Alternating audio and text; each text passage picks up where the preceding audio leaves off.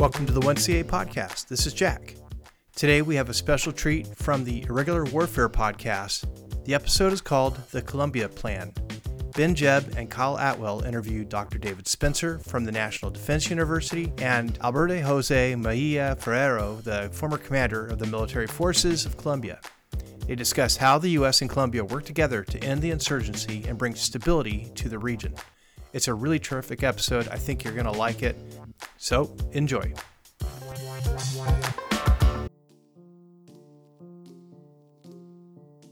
At the very beginning, because of force protection measures, most of the Americans they could only be in very safe locations and they couldn't really be in forward locations eh, in a more difficult environments. But after a couple of, of, of, years, the US government allowed them to go there. And in my opinion, that really transformed the relationship because now the victories were owned by the two sides.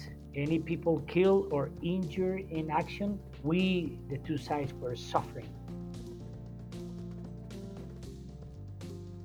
So I think what really makes a difference is when you have a partner that is really determined to win their own war, then the United States can come in and we can help them or enhance their ability to win their own war. And I, and I think that's fundamental. And I think it's often missed when we discuss, you know, insurgency and, and irregular warfare. Welcome to episode 54 of the Irregular Warfare Podcast. I am Kyle Atwell, and I am your host today along with Ben Jebb. Today's episode is on the topic of Plan Colombia, which was a United States initiative to assist the Colombian government in its fight against drug cartels and insurgents. Plan Colombia has been described as a model of successful counterinsurgency at a time when large footprints in Iraq and Afghanistan have had mixed results. Our guests reflect on their extensive firsthand experience to outline the key components of Plan Colombia and more broadly to discuss its successes and shortcomings as a model for counterinsurgency in the future. Alberto Jose Mejia Ferrero served as the General Commander of the Military Forces of Colombia, the senior military officer in the country. He also served as the commander of the Colombian Army and as the Colombian ambassador to Australia. General Mejia has worked closely with American forces throughout the duration of his career, and he provides a unique perspective on foreign internal defense and military advising from the perspective of the supported country. Dr. David Spencer is a professor at the William J. Perry Center for Hemispheric Defense Studies at the National Defense University. He has worked for think tanks and in government as a policy expert on South America. In 2016, he co authored A Great Perhaps Colombia Conflict and Convergence, which chronicles the evolution of Plan Colombia and serves as the basis for today's conversation. You are listening to the Irregular Warfare Podcast, a joint production of the Princeton Empirical Studies of Conflict Project and the Modern War Institute at West Point dedicated to bridging the gap between scholars and practitioners to support the community of irregular warfare professionals. Here's our conversation with General Mejia and Professor Spencer. General Mejia, Dr. David Spencer, welcome to the Irregular Warfare Podcast. We are excited to have you here today. Thanks. It's good to be here. Thank you very much, Cal. It's an honor to be here. So, today we're going to discuss what lessons for the future of irregular warfare we can take from Plan Colombia this is particularly relevant as Plan Colombia has generally been viewed, as it's put in your book, David, as a quote, shining success story for both Colombia, but also for how the U.S. can build partner capacity and conduct foreign internal defense. Before we get into the meat of analyzing what worked and did not work during Plan Colombia, it'll be helpful to provide a quick overview of what Plan Colombia was and why it's a topic worth knowing about. David, you've written extensively and lived Plan Colombia. Can you outline the very broad strokes of, you know, what it was to help frame the conversation?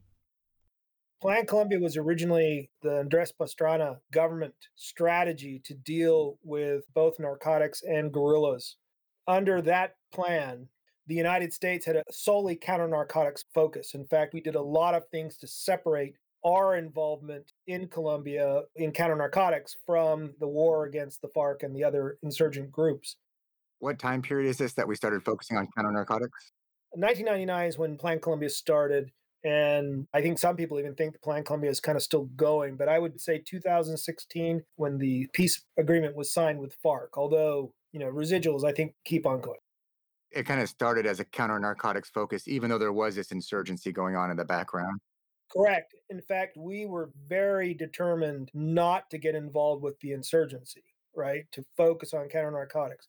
And our justification for doing that was that, you know, the Cold War had ended. We were no longer in the business of counterinsurgency. Obviously, this is pre Iraq. And also, we rationalized it by saying that, you know, we knew that FARC was receiving a lot of funding through narcotics. And actually, all of the enemies of the state in Colombia were getting a lot of money from counter narcotics. And so we rationalized it by saying, if we focus on doing counter narcotics, then this will contribute to bringing general peace across the country. And of course, that evolved over time. And by the end of Plan Colombia, it really was more of a whole of government approach to look at all of Colombia's problems to include narcotics and insurgents. And that's what it ended up being. And so most people usually, when they think Plan Colombia, they think of what it ended up being and not what it started out as. So, if I understood correctly, you're saying that Plan Colombia started out as an effort to counter narcotics and then kind of morphed into more of a counterinsurgency fight, which is fascinating in its own right, but I was wondering if you could break it down a little further. Did it involve sending aid, transferring military equipment, or actually deploying U.S. troops to train security forces and enhance the Colombian military's doctrine? Or maybe it was some combination of, you know, cross section of approaches. This comprehensive plan it was really a mix of different approaches, different strategies. It did have an economic approach, a fiscal and financial strategy. Also, it intended to support the peace process approach, but at the same time, it really had a big impact over the military force and the national police, restructuring our forces and also helping in modernization programs. One piece that it was very, very important was the judicial piece, which was very, very strong on human rights. Of course, counter narcotics, alternative development, which in my view is still one of the most difficult pieces of counter narcotics. And we are still struggling and not being very successful in trying to replace illegal crops by legal agriculture. Also, a strong social strategy, which, in my view, brought our basic civic action doctrine into a higher level, what we call integral action, which is very important. And finally, a human development strategy, which also tended to help education and health. And finally, the 10th piece of this comprehensive approach is international strategy. Colombia tried to reach other partners in Europe other countries in the region to help. But at the very end, we were left with our greatest and only ally in this, the US. So overall, the plan was supposed to be a $7.5 billion plan, I think over three or five years. I can't remember the exact number of years.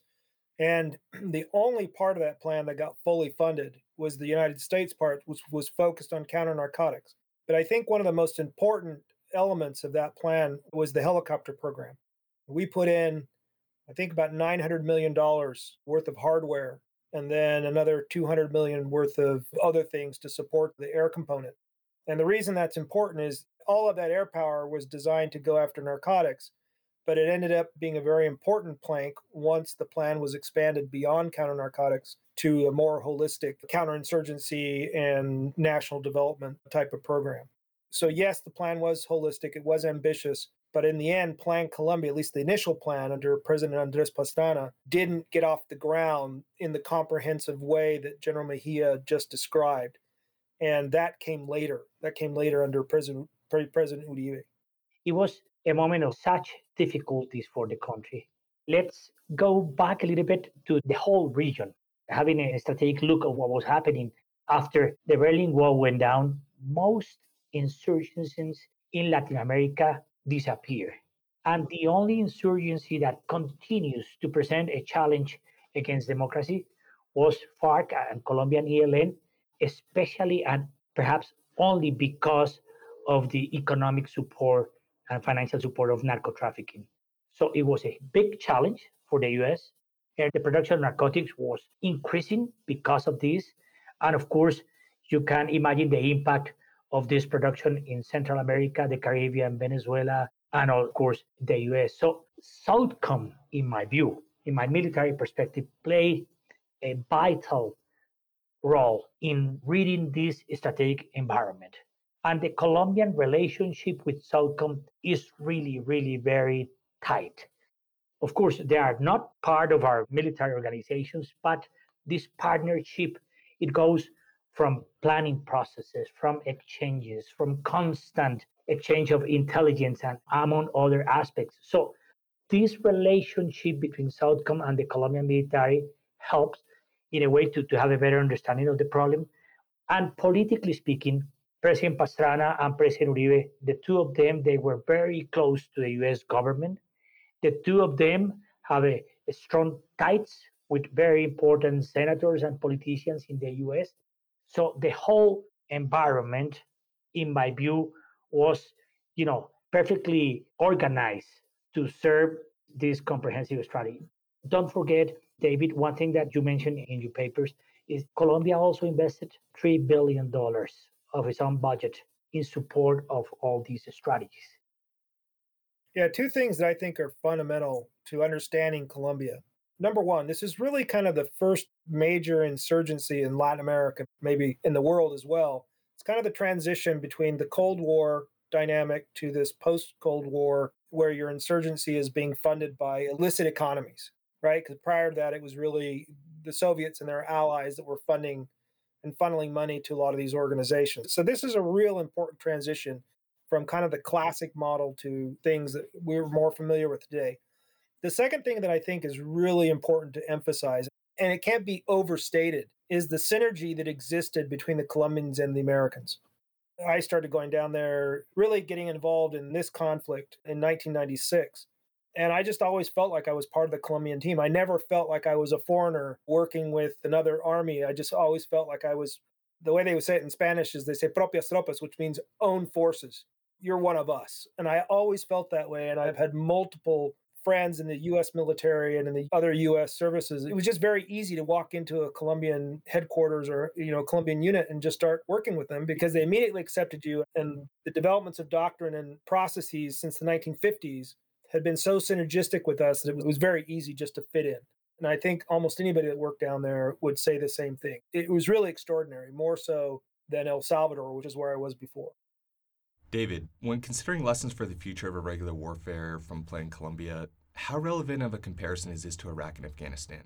Some have argued that in the Middle East, large footprints of U.S. troops was a huge mistake compared to the kind of lighter approach used in Colombia. Do you think that's a fair assessment of U.S. policy and intervention? I think that's the wrong element to focus on. I think every war has its own requirements. I think the real difference between Colombia, El Salvador, Iraq, and Afghanistan is national will. In Colombia, we had a partner that wanted to win, and they were going to do it with or without us in some ways. And obviously, with us, it was better. And so, large footprints, I think, sometimes are indicative of the lack of will on the locals to solve their own problem. So, I think what really makes a difference is when you have a partner that is really determined to win their own war, then the United States can come in and we can help them or enhance their ability to win their own war. And I think that's fundamental. And I think it's often missed when we discuss insurgency and irregular warfare. The two conflicts, even though the two of them they could be called irregular conflicts, are of course very, very different. In the case of Colombia, you have here not only an army and all services of the different uh, military forces, but you have democratic institutions already established. Remember that our relationship really, really changed since the Korean War when we were part of two different army divisions during that conflict. After that, our relationship, the level of exchanges between the two countries was really, really very high. One thing that we never mentioned today was the impact of the Panama Canal Zone, you know, of our military. For decades, we used to send their units and individuals and NCOs, officers, many people. We all went two, three times there to train, to learn, and to really build perhaps the same kind of doctrine between Colombia and the US. So, in my opinion, this DNA serve at the end the purpose of being able to work together and to share a common goal. Of course, political will it was really, really very important. Our presidents, our society, and the armed forces at this point in which our democracy was completely challenged, because of the presence of the FARC, we were able to get together and to design a policy that, that will confront this challenge. And of course, at the same time, we were able to find the perfect partner to do this because during for decades, especially before President Uribe, our politicians and our governments, in order to invest in social aspects such as education, health, among others, investing in security, investing in the armed forces was the last priority. Plan Colombia, in a way, helped to change this. President Uribe came into power by offering Colombians look, if we want better health, better roads, better infrastructure, more tourism, etc., etc., etc., we need to have a stronger security. So that is why the nature of what was happening was completely different of what you have to confront in Iraq or Afghanistan. The reason we're kind of pushing on this is that there have been comparisons of Colombia and Iraq and Afghanistan. And one of the kind of assessments that came out of it, it's highlighted by what you said, Alberto, is that Colombia was essentially an easier case of foreign internal defense or counterinsurgency because it was a pre existing democracy, because the foundations were there for good governance. And yet, it wasn't easy from a counterinsurgent perspective because if I understand correctly, the FARC was surrounding the capital city of Colombia at the time when the kind of US ramped up its support. I guess that's one of the questions is was this kind of an easier case of counterinsurgency or is it just that it, every fight is unique? Well, I think there's a bit of both, right? I think yes, it was easier and I think Alberto, you know, highlighted some of the reasons why. I think another reason that really distinguishes Colombia from Iraq and Afghanistan, we've said it, but I want to make it explicit, is that we had a long-standing relationship with Colombia and with their the institutions that had to carry out the, the counterinsurgency. A lot of books that talk about Plan Colombia start with 1999, which is kind of when the whole thing started. But my book starts in 1982. And the reason I started in 1982 is that's really when the United States started providing counter narcotics assistance to Colombia and getting involved in their internal struggle. That just shows there was a whole history there prior to 1999 which made it an ideal platform to then build on to then do this counterinsurgency effort. That didn't exist in Afghanistan and Iraq. Gentlemen, I'd be interested to know how we measure success on Plan Colombia. What objectives did we actually accomplish, and where and how did the U.S. and Colombia come up short? I'm going to start by mentioning that in these kinds of war, irregular wars, there are some really key aspects in which the government really should focus. One of them is what we call in Colombia territorial control. In Colombia, if you want to know in the past and present where these illegal activities are happening, you just have to build the map and find out where the coca crops are located, where this illicit extraction of minerals is happening, and at the same time, especially in the borders where this contraband, for example, contraband of fuel between Venezuela and Colombia is happening, just to mention one thing. So there are these criminal economies that growth in these very, very far away locations. It was very difficult, especially for policymakers and for Colombian citizens in general, to really see the dangers of what of this cancer, because normally in the cities people wasn't seeing that. Their life was kind of normal. They go to theater, to movies, to restaurants, etc. While very far from them, we have like small Vietnams burning. So that was very, very difficult. So to measure success, for example, is how you take control of these areas and in there, not only that you go there to destroy coca crops or to destroy coca labs, but but you are doing that with your own population. So you have to be very careful when we talk about human rights.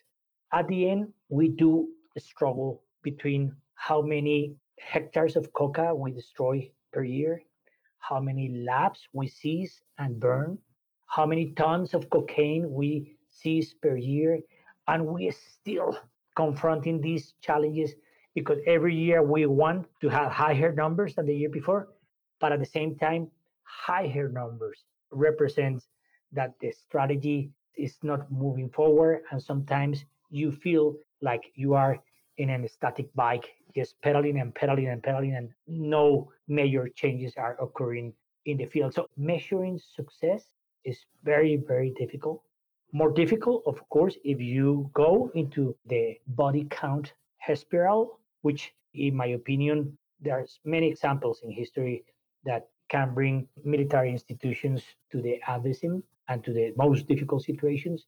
But in general, we tended to build combined measures with the United States in order to please our partners, to please US Congress, and at the same time to please, of course, our own institutions. Yeah, let me just add to that. I 100% agree with what Alberto said. I think that militarily and in terms of the police, that Colombia was a great success.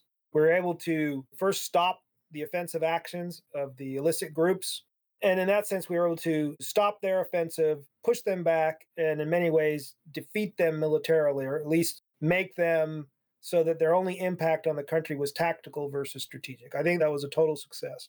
The Plan Colombia goals were to destroy 50% of the coca crops in Colombia. That was achieved. But the thing that we were never able to do was to get the civilians to step into the spaces that had been created. So militaries can open doors, they can open space so that the rest of the government can come in and establish governance. And that has been much less successful in Colombia. The same places where we were fighting the FARC from 1999 to 2016 are the places where there is coca and illicit groups today. So governance was never established adequately, but the military was highly successful. And because governance was never established adequately, the Plan Colombia successes were very fragile.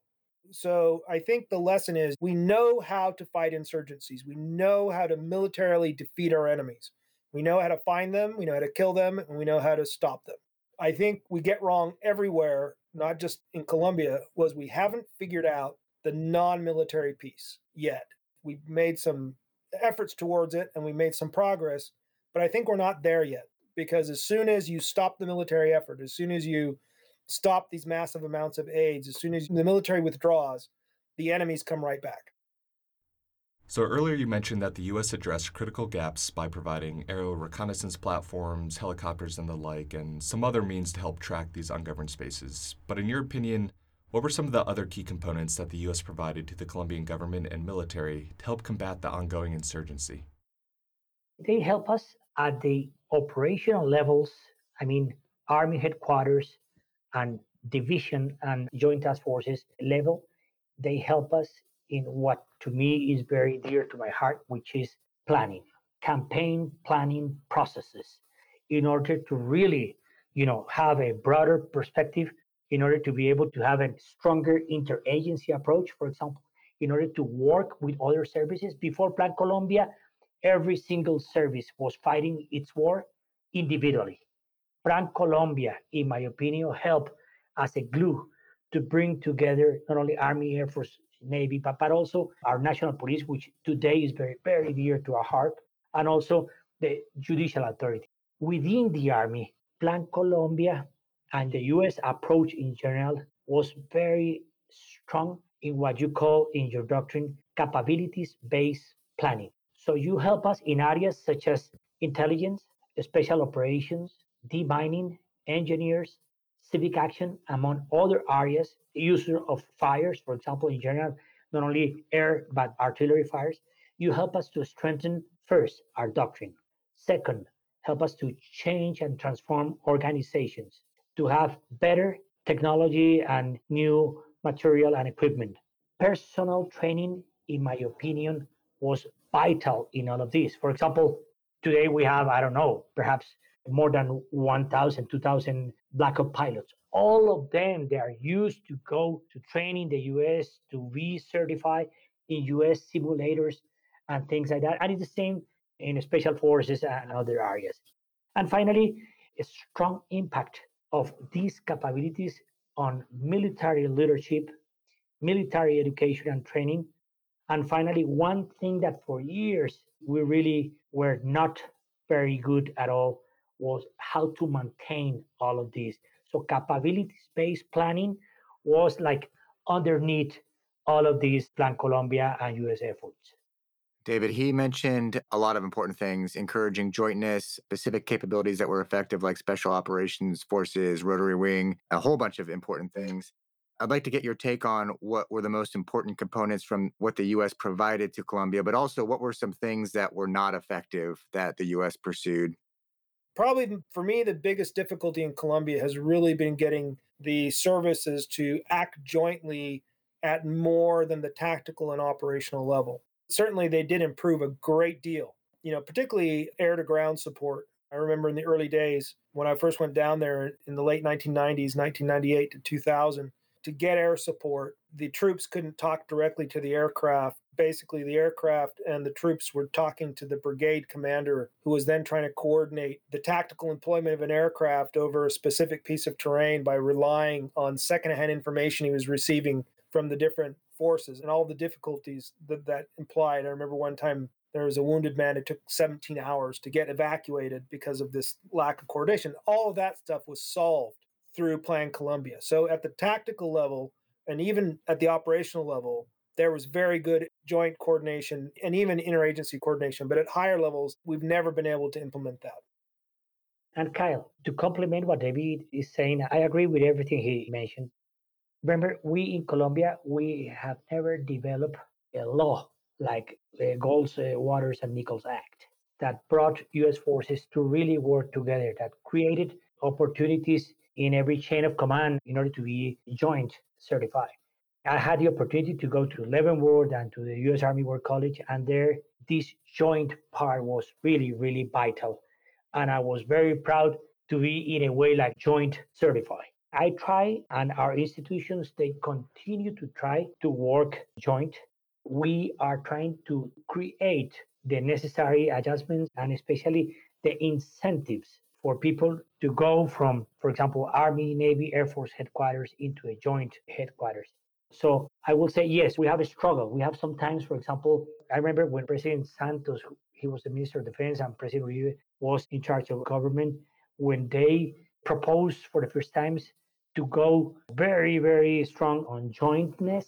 I remember generals, for example, resigning during those times because of that. Imagine losing great people just because they don't get it. They don't understand that we need to work together. All of that has really changed. I remember days in which in the army, for example, we were shocked and amazed to see the police making an operation with bombing missions with Air Force support and the army not knowing about it.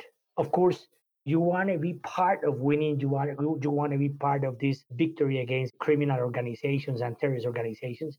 But then when you take that as a lesson learned and you study what happened, you come to realize that within your chain of command, within your own organization, there were people not helping, not facilitating, not pushing in the same direction.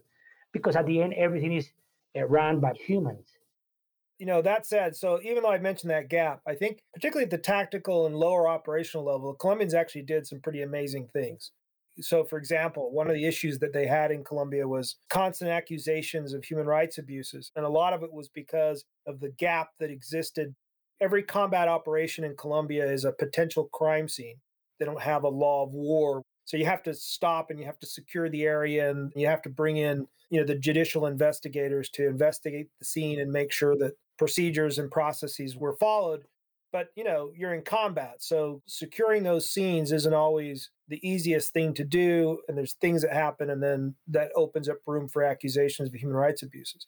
And so they actually did some very creative things where there were embedded police and investigative and technical investigators that because they were embedded with the unit could immediately get to the scene and process it before it could be changed or things could be moved.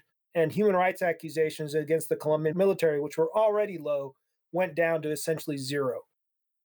A common through line of irregular warfare for the U.S. is working by, with, and through partner forces, and a lot of ink has been spilled discussing the challenges and opportunities of working with partner forces and proxies from the lens of the donor, basically the U.S. lens, right? We'd like to take this opportunity with you both here to discuss the lessons of working with partner forces from the perspective of the recipient of military assistance. So, General Mejia, what were the opportunities, challenges, and frustrations of working with Americans from a partner force lens?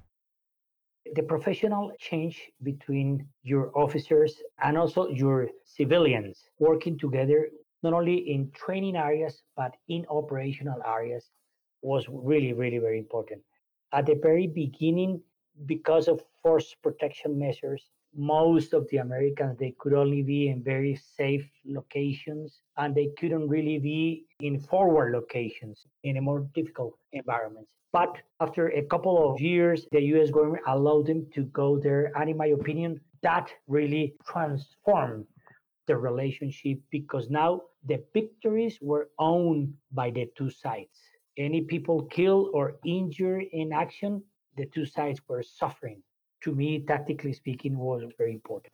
Can I push you on that one a little bit? Because this is a really big point we see with U.S. forces all over the world. Is this balance between, you know, the risk of putting U.S. forces forward with partners versus keeping them back in safer locations, and it's it's a huge question on the U.S. side of, you know, what is the benefit of pushing these troops forward? So you're saying that there were benefits to that. If you could explain that a little bit more, but also be curious from the Colombian perspective, were your subordinate commanders in Colombia always willing to have American partners with them forward, or were they seen as kind of a nuisance or a burden sometimes? No, we were always very, very open in some places, for example, that are safer, they could go to civilian hotels or civilian places to stay or to live there. That approach was not seen very well by the troops because the idea is sharing the same difficulties, the same restrictions, and the same struggle. But the US was smart enough to change this very rapidly at the same time, we also invested Colombian resources and US resources to build infrastructure in these forward areas, infrastructure with force protection measures in order to save lives. There was chemistry. We love Americans. We like Americans. We always pray for them to be there with us. But now the relationship was transforming, and that person there was my friend, my buddy. And we were fighting against the same problem and he was helping me to change my own operational or tactical capabilities for example we were not seeing the enemy movements completely our intelligence was partial these american officers and ncos they were able to call the embassy to call southcom to call other commands and to bring uh, for example satellite information that at the end save hundreds of lives. So this relationship was very, very important. You argue that holding U.S. troops back to safe locations was suboptimal. What have been other difficulties you have experienced working with Americans over the past decades, or things that the U.S. has done with its forces that you felt were less effective? One of the things that affected this relationship was, of course, constant rotation.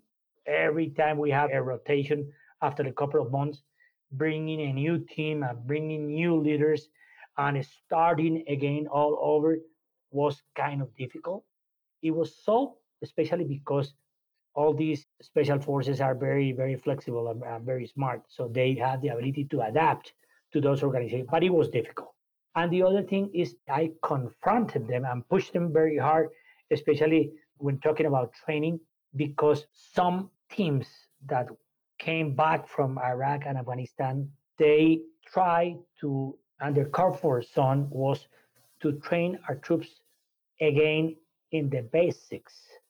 But they were training professional soldiers with 50, 70 combat missions uh, and professional soldiers with eight, 10 years of experience. And our people didn't want it to continue to train only the basics.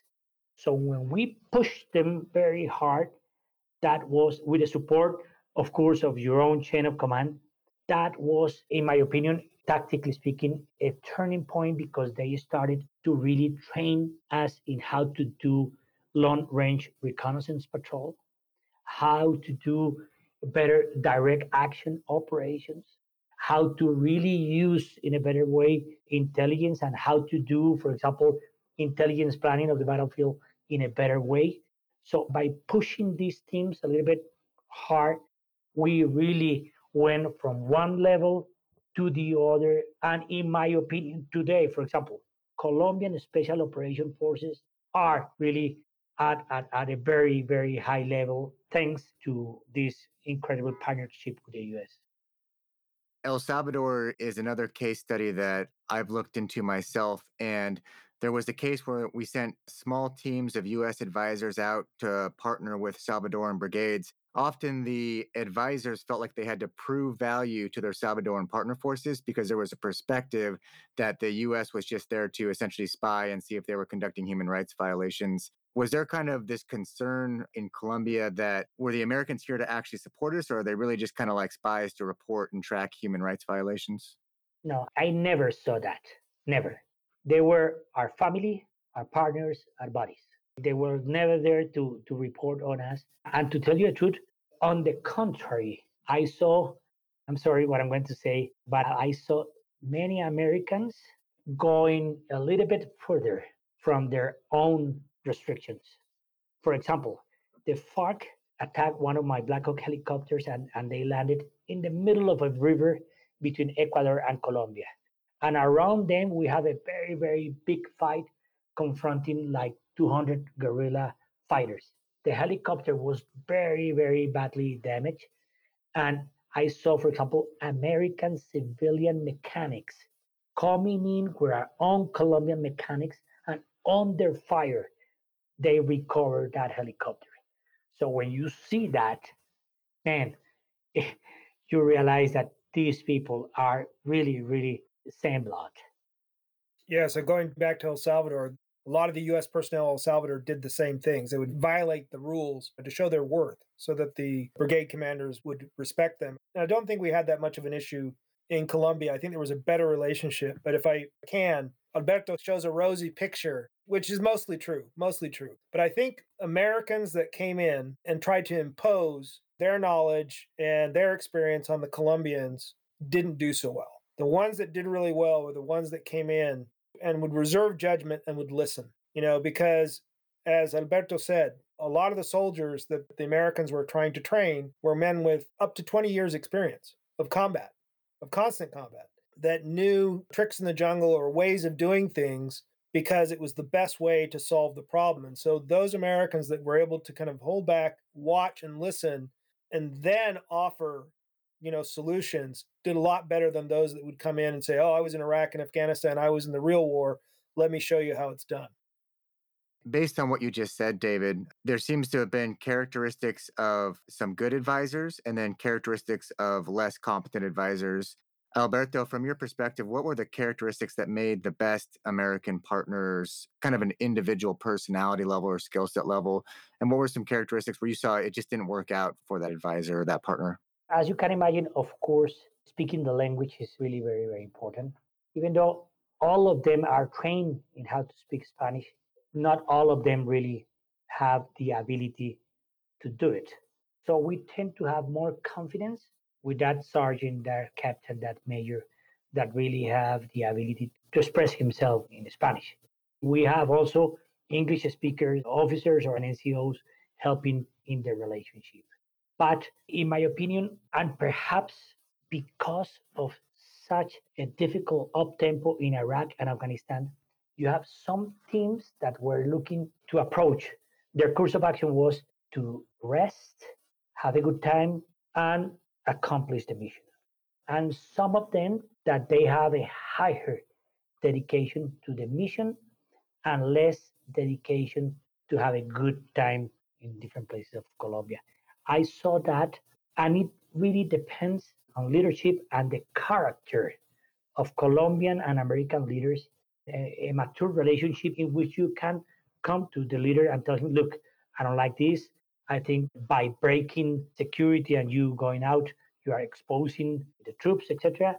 So it really depends on that. But I saw that as you have many and many tours in Iraq and Afghanistan, Colombia, in a way, became like a third priority, if I can say it like that. So, gentlemen, we've touched on a lot of subjects today, and what I'd really like to know is what are the implications from both your research and policy experience, David, and from your career in the military, General Mejia? What lessons should we take away from Plan Colombia moving forward? From a policy point of view, I think the importance of the partner is key. You know, I was in the initial kind of counterinsurgency discussions in Iraq I've been working in Colombia for five years. And I said something that wasn't very popular at the time, but I think it holds true. And that is, I said that the United States cannot go in and win a counterinsurgency in a foreign country. the best we can do is help a host nation win their own war. And so the quality of the partner is vital. And I don't think that that means that anytime we have a low quality partner that we can't go in and help them. I just think we need to understand that we're going to have to build up that quality in our partner at the same time that we're trying to fight the war.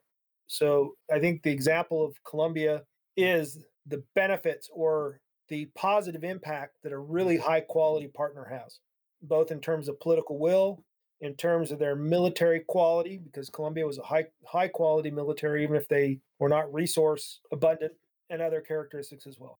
I think the second thing that really sticks out to me in terms of Colombia, and particularly when illicit economies, drug trafficking, illegal mining, and other types of illicit economies are involved, is the fragility of the military victory or the military success.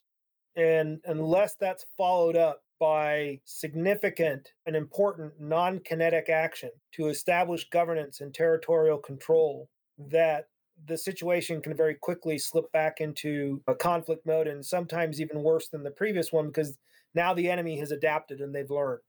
You know, because again, we've taken FARC off the battlefield, but they've been replaced by new actors who are more savvy, who have learned the lessons, who are more difficult to fight. And so the importance of the non kinetic component, which we have not gotten right, in my opinion. I think one of the big problems with counterinsurgency is that it still is regarded in most people's minds as a military endeavor. And it really is a state endeavor with a military component. We need to change our mindset that counterinsurgency is a military activity. For me, those are kind of the big planks from the policy level. Especially for policymakers, of course, uh, political involvement from the top is really, really, very important. In Colombia, for years, presidents they tend to leave this counterinsurgency task to the military. It was their mission. So you on your own see how you can be successful doing that. Eh, that approach proved historically to be very, very negative. And at the very end, it weakens democracy because, of course, civilian control over the military is not there.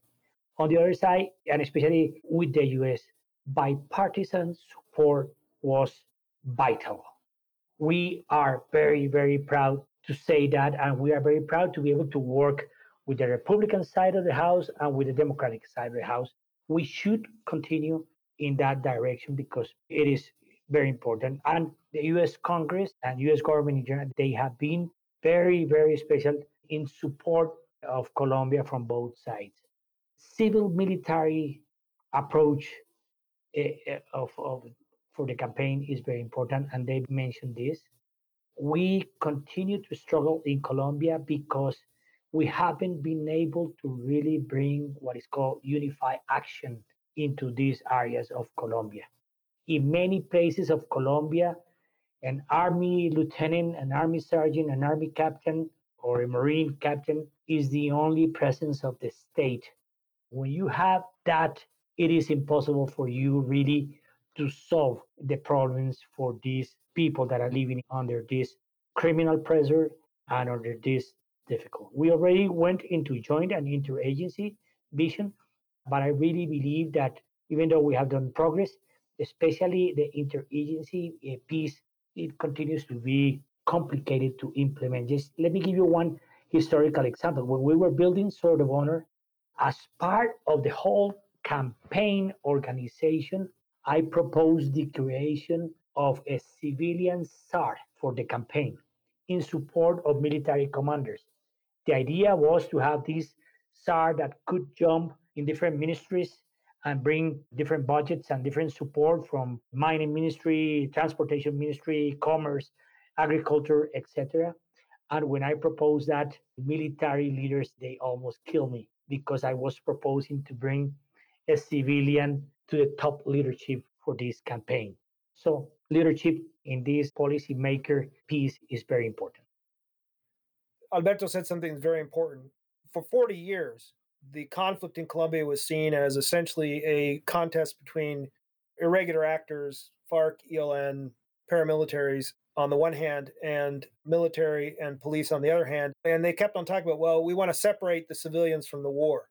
So you guys go up there and you guys play in your sandbox, but leave the rest of us alone. And it wasn't until they had political leadership, particularly President Uribe, but starting with President Pastrana, that understood that this was really a whole of state activity and that it needed to be handled at the highest political and strategic level, that things began to turn around. So there was a real synergy that happened in Colombia that was in some ways fortuitous. There had been a police reform between 1996 and 1998, 1999. There was essentially a military reform that happened in the first years of Plan Colombia between 1999 and 2001. The United States had come in and gotten on board. The population, which would be very divided and kind of mixed about the degree to which you had to fight or make peace with the guerrilla organizations or you know hold peace talks, everybody wanted to make peace. You know, they'd seen the FARC in particular do some very terrible things, and Colombians had unified on the topic of that the state needed to come back to the FARC. And all this stuff kind of came together. And then you had the leader, the right leaders, in this case, Uribe, and in the case of the military, you had Generals Tapias and General Mora, who had come from the counterinsurgency fight, who understood that the mission, that the military's mission needed to be the fight. In, in the past, it had been kind of an ad hoc mission. You know, it was kind of something that you did on the side while you focused your institution on kind of normal development of conventional forces. I said, no, this is the focus of the military. This is what we need to do. This is our fight, and all our efforts going to be uh, guided towards that. All of those things came together in a very happy coincidence that then helped turn the situation around. And so, in some ways, it was coincidental and fortuitous, but I think you know trying to recreate those conditions in future conflicts would be very important. Alberto, we're about to end the conversation, but I want to see if you have any other thoughts from your extensive experience working with the United States that you'd like to share before we do so. The only thing that I will add is look, the US strategy in general, one of the tools the US government uses is called the IMET program. And thanks to the IMET program, we have been able to send to the US military schools you know, thousands of officers and NCOs. And this training, these courses, and these certification processes have really changed the lives of many, many of our people in our military institutions. These people, when they come, certify in how to do, for example, staff planning processes, how to be a cavalry or an artillery using the different elements that we have here in, in Colombia. They are good in how to do that because they were trained and certified it. But at the very end, all these people they continue to progress in our chain of command and then they go back to more advanced courses. So what I'm trying to say is that all these educational and training process that is in a way invisible to the conflict is very very important because the same officers that had, for example, a sponsor in the US are now here in Colombia sponsoring US officers and NCOs. The same officer that saw how kind are you with foreigners and with allied officers in the US in the different courses are the ones here, you know, providing for the protection of uh, U.S. Special Forces in places like Tumaco, San Jose, Guaviare, Mocoa, and some other Tigu, some other very hard places. So, in my opinion, these training and education programs are not only worth it, but we need to continue to expand that. Thanks to what we learned there, we have been able to continue to move forward. Even though Plan Colombia ended for our military, we had the ability to continue to fly Black Hawks, to continue to strengthen our special operations, to continue to have to be more technological in the way we do demining all over the country, for example, as a result of the peace process. So at the end, we are more professional. Is one of the reasons why we became global security partners of NATO, which for us is very important. And now we have access to different excellence training centers in Europe. For example, we have now a NATO certified excellence training center in Colombia, in Tolemaida, in demining operations. So now we are training people that are coming directly from Europe to train here and to be certified here. We are very proud of that. And recently, President Biden announced that Colombia will become an special partner, a strategic ally, non-NATO strategic ally. Correct me if I'm wrong with it. With it. Major non-NATO ally. Exactly. So all of that is because we have been able to carry this weight because you teach us and you help us and train us how to do that. And in my opinion, we have been able to prove that we have the ability, uh, the leadership, and the professional capability to, to move in, in that direction.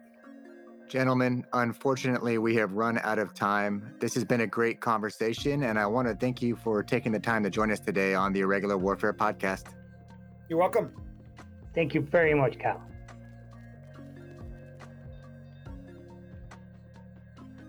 Thanks again for joining us for episode 54 of the Irregular Warfare Podcast. We release a new episode every two weeks. In our next episode, Laura and Kyle have a conversation with Michael Kofman and Kent Benedictus on both Russia and Ukraine's use of irregular warfare from the 2014 annexation of Crimea to Russia's 2022 invasion of Ukraine. After that, Laura and Shawna discuss the Bin Laden papers and more broadly the evolution of Al Qaeda with Dr. Nelly Lahoud and General David Petraeus. If you liked today's conversation, please be sure to subscribe to the Irregular Warfare podcast so you do not miss an episode. Also, please consider leaving a review and comment on Apple Podcasts.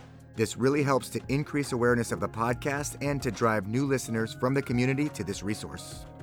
The Irregular Warfare Podcast is part of the Irregular Warfare Initiative. We are an all volunteer organization that provides resources for the IW professional community to include written articles, conferences, a monthly newsletter, a fellows program, and more. You can follow and engage with us on Twitter, Facebook, LinkedIn, Instagram, and YouTube. One last note what you heard in this episode are the views of the participants and do not represent those of Princeton, West Point, or any agency of the U.S. government. Thanks again, and we will see you next time.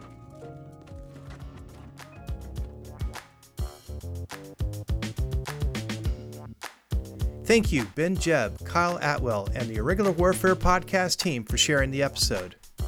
1CA is a production of the Civil Affairs Association. We aim to bring you interviews and discussions about military affairs, diplomacy, development, and field operations, and use those stories and lessons to inspire you to go out and achieve the last three feet of foreign policy. We have a lot of great discussions and interviews coming up, so stay tuned for the next episode of the 1CA podcast.